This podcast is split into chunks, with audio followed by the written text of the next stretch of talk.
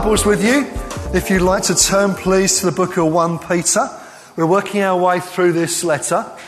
And uh, last week we looked at uh, part of chapter 2, and I headed my message uh, submitting to one another.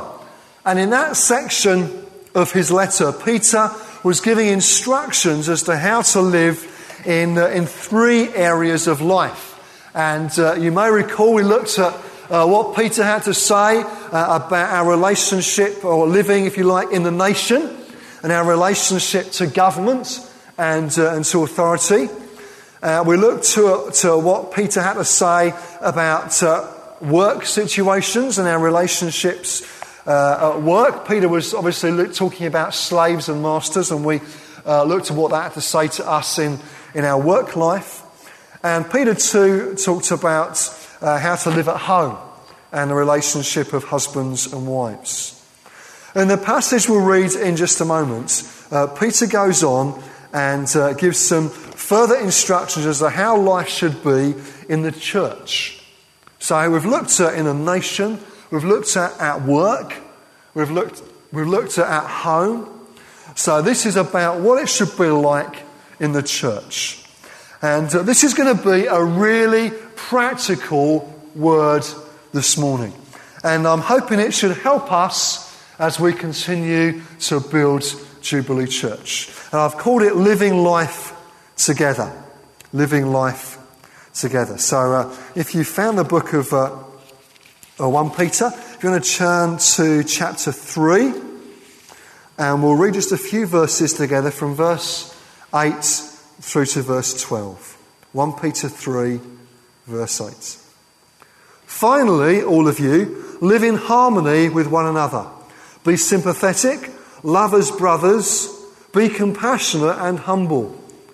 Do not repay evil with evil or insult with insult, but with blessing, because to this you were called, so that you may inherit a blessing. For whoever would love life and see good days must keep his tongue from evil and his lips from deceitful speech. He must turn from evil and do good. He must seek peace and pursue it. For the eyes of the Lord are on the righteous, and his ear, his ears are attentive to their prayer. But the face of the Lord is against those who do evil. Okay, let's pray and then we'll look at this passage together. Father, we thank you for this letter that we're looking at over these weeks that Peter wrote. And uh, we pray now, Lord, that as we look at these verses together, please would you help us to understand what we read, but Lord, more than that, would you apply it to our lives? Father, as we seek to apply this to our life here in Jubilee, we pray, Lord God, help us in these things to apply it well that you might be glorified amongst us. We ask it, please, in Jesus' name. Amen. Amen. Okay, so the key verse here is verse 8 of 1 Peter chapter 3. Peter says, Finally, all of you, live in harmony with one another, be sympathetic, love as brothers, be compassionate and humble. And so there are five commands that Peter gives to his readers. Bear in mind that it's a bit of a circular letter. It's going around a group of churches, and uh, Peter's addressing situations in them.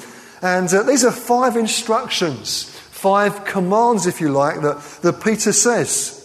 Live in harmony with one another, be sympathetic, love as brothers, be compassionate, and be humble. And as I was looking at uh, this passage this week, uh, I was realizing they, they tie in really well with uh, some of the core purposes of uh, what we say we're about in Jubilee Church. And if you've been around for any length of time, you'll know that we say our vision eh, is to build a large city-wide church that lives out New Testament Christianity in the 21st century. And we do that by focusing on a number of priorities, including loving God, loving one another, loving those who don't know Jesus yet, and reaching nations. And this loving one another is really the sort of thing that Peter is talking about in this passage. So it ties in really well with one of the, the major foundation stones, if you like, of what we're doing in building Jubilee Church. And it ties in too with, with other scriptures. For example, Jesus in John chapter 13 said this A new command I give you love one another. As I have loved you, so you must love one another. By this, all men will know that you are my disciples, if you love one another. So, in just a couple of uh, verses there, Jesus reiterates the point three times. Just in case we didn't get it the first time, in case we were asleep the second time, three times Jesus says, just to make it really clear, just so there isn't any misunderstanding, just to make sure we've really got the point. Love one another. Love one another.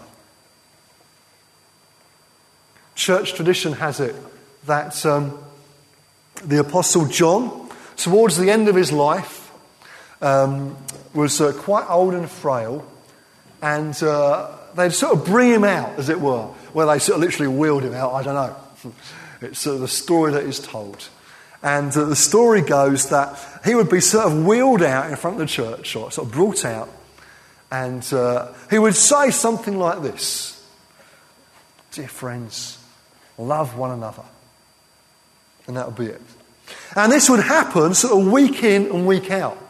And I think some people thought that John was losing his marbles a bit and had forgotten anything else and didn't quite know what to say.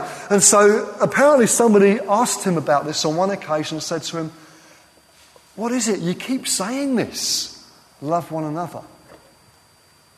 And the story goes that his reply was, Well, when we've got this really right, I'll move on to something else. He hadn't lost his marbles at all. He knew exactly what he was doing loving one another is so important in the life of the church. It's why it's one of our sort of key foundation stones, one of the key things that we're going for. Now, Jesus said it, and John was reiterating it in his gospel, later in his letters, and towards the end of his life in his very short and pithy few verses, few words of a sermon. It was important then and friends, it's important now as well. Paul puts it like this in Ephesians 5, verse 21 Submit to one another out of reverence for Christ. The feeling is the same, isn't it? Love one another. And so I want to look at what this actually means. This verse in Peter, verse, uh, verse 8 to 1 Peter 3 live in harmony with one another, be sympathetic, love as brothers, be compassionate and humble. What does it actually mean? Well, the first thing here is live in harmony with one another. Live in harmony with one another. Unity in the church is an important value. It's not an optional extra. It's not just if you feel like it or things are going well, but rather it's, it's important. It's something we need to pay attention to to ensure that it's happening. It's essential to building an effective God honouring, spirit filled church. And that's what we want, isn't it? That's the sort of church we want to build. That's what we're going for. That's what we're giving our lives for. And unity is an important part in it. In Ephesians 4, verse 3, Paul says, Make every effort to keep the unity of the Spirit through the bond of peace. Do you notice that? Every effort. Make every effort. No excuses. Do whatever is necessary. Make every effort. Go the extra mile. Make the extra phone call. Put in the extra time necessary. Make every effort, Paul says, to keep the unity of the Spirit through the bond of peace. It's not that we just have to like each other because we're in the same church. It's actually the fact that Jesus is the one that has brought us together. It's through him we find unity because he is the one that has brought us together. Ephesians 2, verse 14 says, For he himself, this is Jesus, is our peace, who has made the two one and has destroyed the barrier, the dividing wall of hostility. Jesus is our peace. It's in him and through him that we've been brought together. Reconciled not just with God, but with one another as well. It's true then, it's true for us. It's true for every warring faction and situation we find around the world. Actually, it's only in Jesus that you can find peace. And you've got all sorts of governments or other groups trying to find peace in different conflicts, haven't you? And that's good.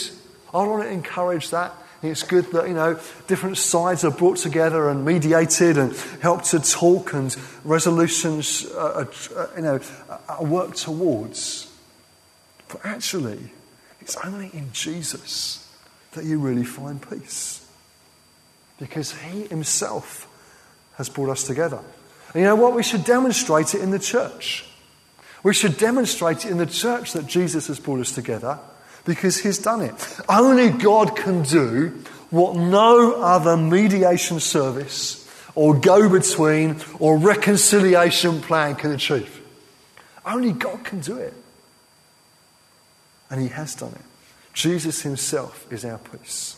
So, so how do you live then in harmony with one another? What does it mean? How do you do it? Well, well firstly, please don't be naive. Don't think, hey, but aren't you talking about the church? Surely, you know, that couldn't apply here. Surely that wouldn't apply to us. We're really nice people. Actually, it does apply to us. What does it mean to live in harmony? The issue is not if disunity or disharmony or disagreement happens. The issue is rather what you do when it does. So let's not be naive and think, oh, it can never happen. Don't have to worry about that. Actually, it can happen. And it does sometimes. So we need to be sharp and think, what am I going to do when it does happen? How am I going to respond? And I want to teach you this morning what to do when it does, resp- when it does happen. What do you need to do? Firstly, don't be surprised. We're human beings, aren't we? We have a tendency to rub people up the wrong way sometimes. It just happens. We don't do it intentionally, most of us. but it does happen sometimes, doesn't it? If you live in close proximity with someone, then the likelihood is every now and then there will be some tension. Be it your best friends, be it your husband or wife, or someone in your family. There has probably been a situation at some point where there's been some tension or some disharmony or something that has needed to be resolved. It happens, doesn't it? Even with the people that we're closest to and love the most. So the issue is not will it happen? Friends, it will.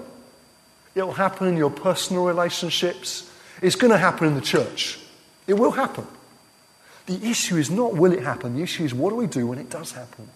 How do we respond? Well, firstly, number one, don't run away, deal with it. Don't run away, deal with it. Too often, people just run and don't deal with the issue. That doesn't resolve anything. Nothing. It just leaves a trail of broken people hurting because of unresolved situations. So don't run, deal with it. Resolve now to deal with issues, to deal with conflict. And to do it quickly as well. Do it quickly. So, secondly, keep short accounts. Deal quickly with any relational stresses. Don't let it fester. Deal with it as soon as you know about it. As soon as you can do something about it, do it then. Don't put it off to the next day. Don't put it off to another occasion. Jesus says in Matthew 5, verse 23 Therefore, if you are offering your gift at the altar, and there remember that your brother has something against you, leave your gift there in front of the altar. First go and be reconciled to your brother, then come and offer your gift. So, what would Jesus say to us? Well, it'll be, friends, if you come, if you gather on a Sunday, you get into a, a church service and you realize that your brother or sister has something against you, or maybe you have something against them. Both applies. then go and deal with it there and then. Put it right.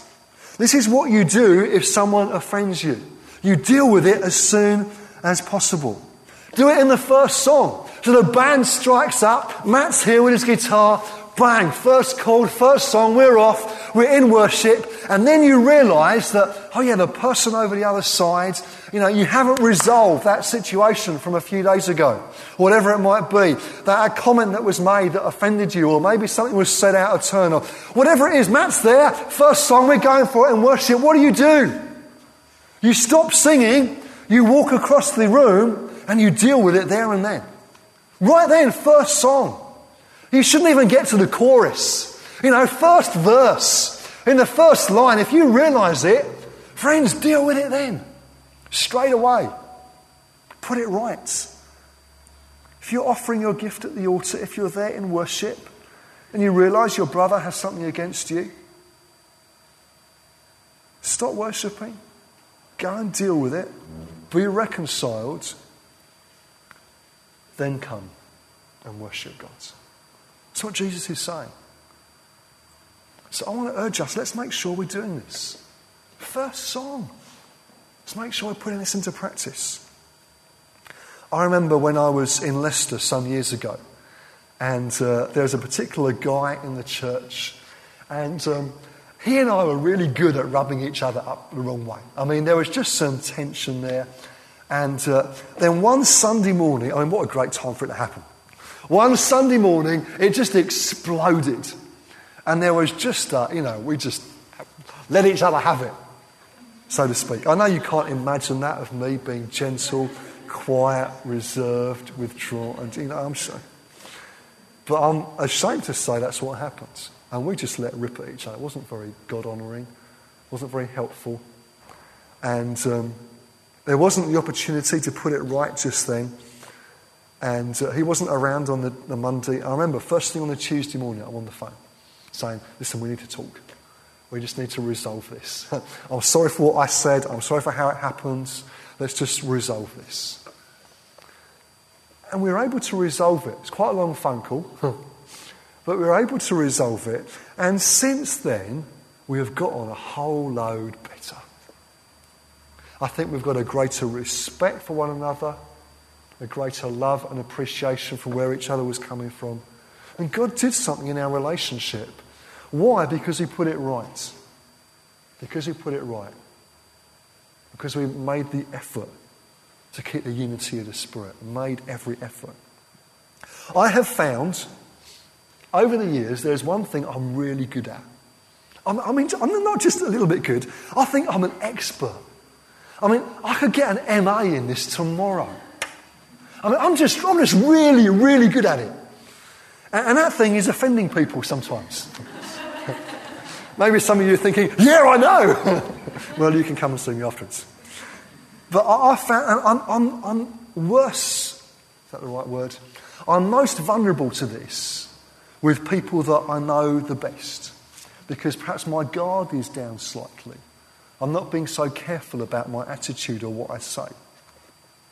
And actually, I end up hurting the people that I love the most. Now, I think I'm getting better at not being like that. God is doing something in me. Praise God, you all said. and uh, you know, I'm becoming more aware of how I can be sometimes. But I have resolved when that happens, I'll do what it takes to put it right quickly. I'll try and put it right quickly. Be it a phone call, email, conversation, whatever, whatever it needs to put it right quickly. I want to ask you this morning are you quick to put things right? Are you quick to put things right? See, I know I can be like that sometimes. By God's grace, not as often as I used to be. But I've resolved to put things right quickly. Have you resolved that? Have you made that decision? Have you determined in your heart to, when that happens to you, or when you cause offense to somebody, or when that you know, relationship breaks down, whatever it might be, have you resolved to deal with it and deal with it quickly? As Jesus has urged us, instructed us even to do. See, if you don't deal with it, the situation only gets worse. It grows, and it grows inside you, doesn't it? And it starts to take you over. You get bitter about it, and then you start avoiding the person, and then you start, you just, you just deal with it. Just deal with it quickly, put it to bed, let God resolve it. Otherwise, it just starts to eat you up, doesn't it? Don't let it get to that stage. Keep short accounts. And thirdly, don't allow gossip. I tell you, if you're uh, in the situation where somebody has offended you and you haven't dealt with it, you are really vulnerable at that point to gossip. Maybe somebody says to you, Oh, you heard about so and so? And you're thinking, Yeah, yeah, I know about so and so. Let me tell you what they did to me.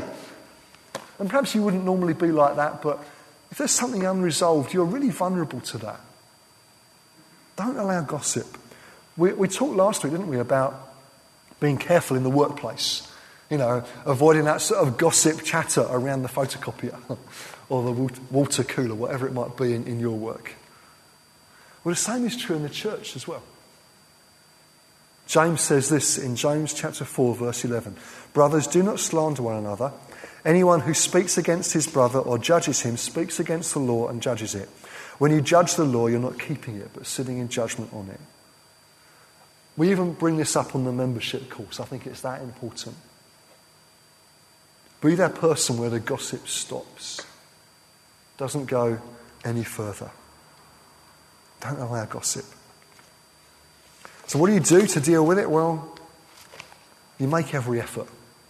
You don't run away, you deal with it quickly, and you don't allow gossip. As well as that, Peter goes on, doesn't he? Be sympathetic, he says. Love as brothers. Be compassionate and be humble. See, sympathy isn't just, they're there, it'll be all right. Sympathy is sharing with the feelings of others. So, do you have that relational connection where you're really sharing the feelings of others? Paul puts it like this in Romans 12. He says, Rejoice with those who rejoice, mourn with those who mourn. You've got to know someone pretty well, haven't you? For that to be real. The risk of a shameless plug for life groups again, it's a good place to do it. It's a good place to make those sort of relationships. Love as brothers, Peter says. Jesus commanded his disciples, as we've said, to love one another. It's not an optional extra. Sometimes you might wish it was, but it's not. Be devoted to one another in brotherly love. Give preference to one another in honour, Paul says in Romans 12, verse 10. That devotion sounds a bit like Acts 2, doesn't it? Where the uh, early church were devoted to the apostles', apostles' teachings, the fellowship to one another. It takes effort, time, commitment, energy. Maybe it's financial help. Maybe it's providing meals. Maybe it's helping with childcare. Maybe it's uh, something else. That devotion to one another and loving one another, giving preference to one another as well. That's an important one. Giving preference actually to those even who aren't here yet as part of the church. Think about that for a moment. Maybe one day, maybe we might move venue. Maybe we might change the time of the meeting. Maybe we'll change the music style or volume in order to reach people who aren't here yet. In order to reach people who are far from God's. Well, what should our attitude be at that point? It should be to give preference to, particularly those of us who are more mature. We should be giving preference to others. And that includes people who aren't even here yet. It includes the people who are going to fill these empty seats. It includes the people that your life group's going to reach in your neighbourhood. It includes the people that are going to come to the next guest service. It includes the people who may be on next Alpha course. It includes those who aren't even here yet. They show preference to them in order that we might reach many who don't know Jesus yet. That's got to be our priority, isn't it? That's what we do, what we do to reach people who don't know Jesus yet. I heard uh, a pastor talking not so long ago about the music style and the volume in his church on a Sunday morning. And someone said to him, Do you really like it like that? And he went, Actually, no, I don't. Do you really like that band? No, not really, he said. And he said, But, but look, look at the number of young people that are here worshipping and praising Jesus because of it. Because they're here, I'll put up with the style or the volume because it's reaching them. That's preferring one another. That's putting others' needs ahead of our own, particularly those of us who are more mature, maybe. Be compassionate, Peter says. Be compassionate is being slow to judge, always looking for the good in someone, always looking for the evidence of God's grace rather than that which needs to change. Wouldn't you rather someone looks for that in you? I know they'd rather look for that in me. and finally, be humble. Do nothing out of selfish ambition or vain conceit, but in humility consider others better than yourselves. Paul says in Philippians 2, verse 3. Each of you should look not only to your own interests, but also to the interests of others. It could be translated consider others more important than yourselves. Be humble, Peter says. What's the opposite of humility? It's pride, isn't it? That's sinful. It's a sin. Peter says in, uh, in chapter 5, verse 5 All of you clothe yourselves with humility towards one another, because God opposes the proud but gives grace to the humble. Let's make sure we don't fall into the trap of being proud. I'm sure all of us over the years have seen far too many people that have fallen into that trap of being proud. And it's a sin. We need to keep our hearts humble and soft towards God and towards one another. And taking offence, that's easy. Anyone can stubbornly refuse to budge. that's not difficult. It takes godly humility to seek reconciliation and put things right. I want to urge you this morning be that person. Be that person. Be completely humble and gentle. Be patient, bearing with one another in love. Don't be proud. Be humble. Be the person who puts it right. Be the person who goes the extra mile.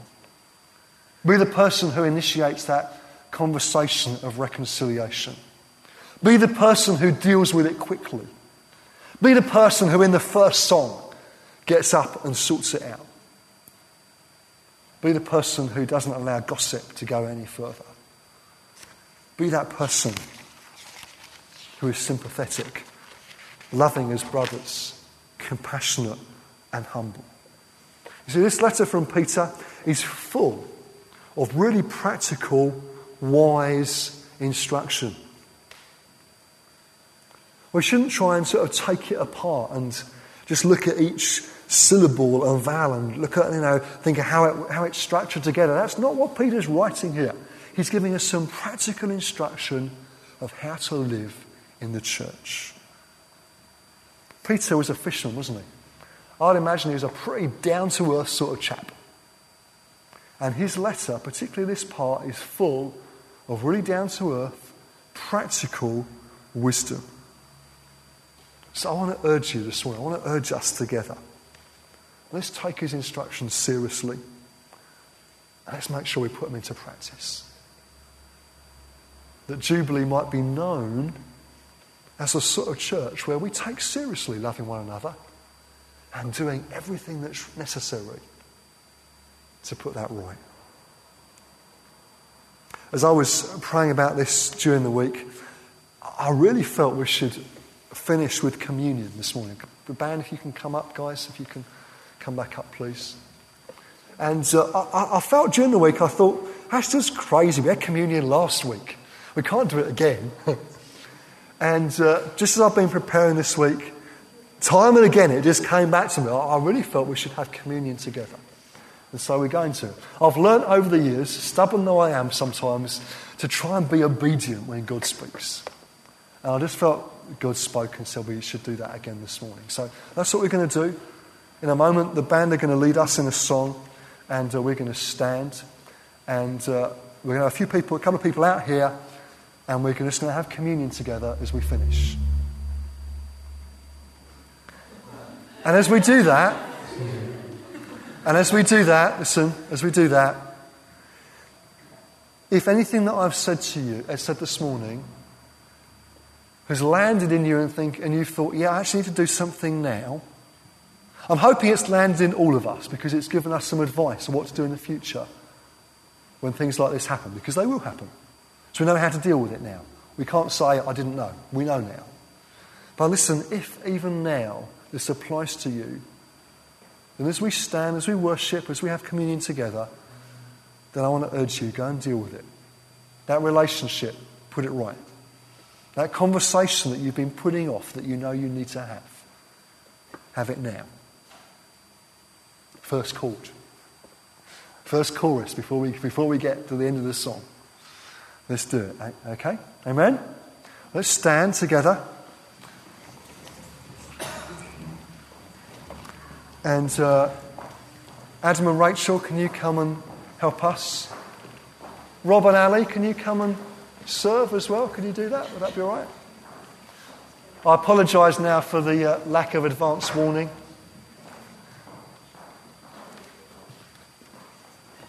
I'm going to pray, and uh, we're going to worship God together. And uh, in a moment, don't have to go yet, it's all right. In a moment, these guys will stand either side, and uh, once they're in position and in place, then you can come and have bread and wine. There's fruit juice if you'd rather have fruit juice. And uh, if you need to deal with any relational things, now's a good time to do it. But let's have communion together. And in doing that, saying that we're loving God, but we're also loving one another and valuing highly the unity that God gives us. Lord Jesus, we thank you for the real practical wisdom in Peter's letter here. Help us to apply it, Lord. Help us to put it into practice, not just to be hearers of the word, but doers also. Lord, that we might really take seriously this loving one another, keeping the unity of the Spirit through the bond of peace. Help us, Lord Jesus, when it's difficult. Help us to respond quickly and graciously, lovingly to one another, and honouring you as we do it. We ask it, please, in Jesus' name. Amen. Listen, one more thing. I forgot to say, if someone comes to you, then be gracious. Yeah? Don't be like, I've been waiting for you to come and sort this out. Okay. Sorry, John. be, be gracious, okay? Be gracious. Because as, you, as you're gracious in your response, you're demonstrating what it is to love one another. Okay? Let's worship, and in a moment, these guys will be in place and we can have bread and wine together. That lead us. Thanks for listening to this Jubilee Church podcast. Feel free to check out our website at www.jubilee.org.uk or come along on any Sunday morning.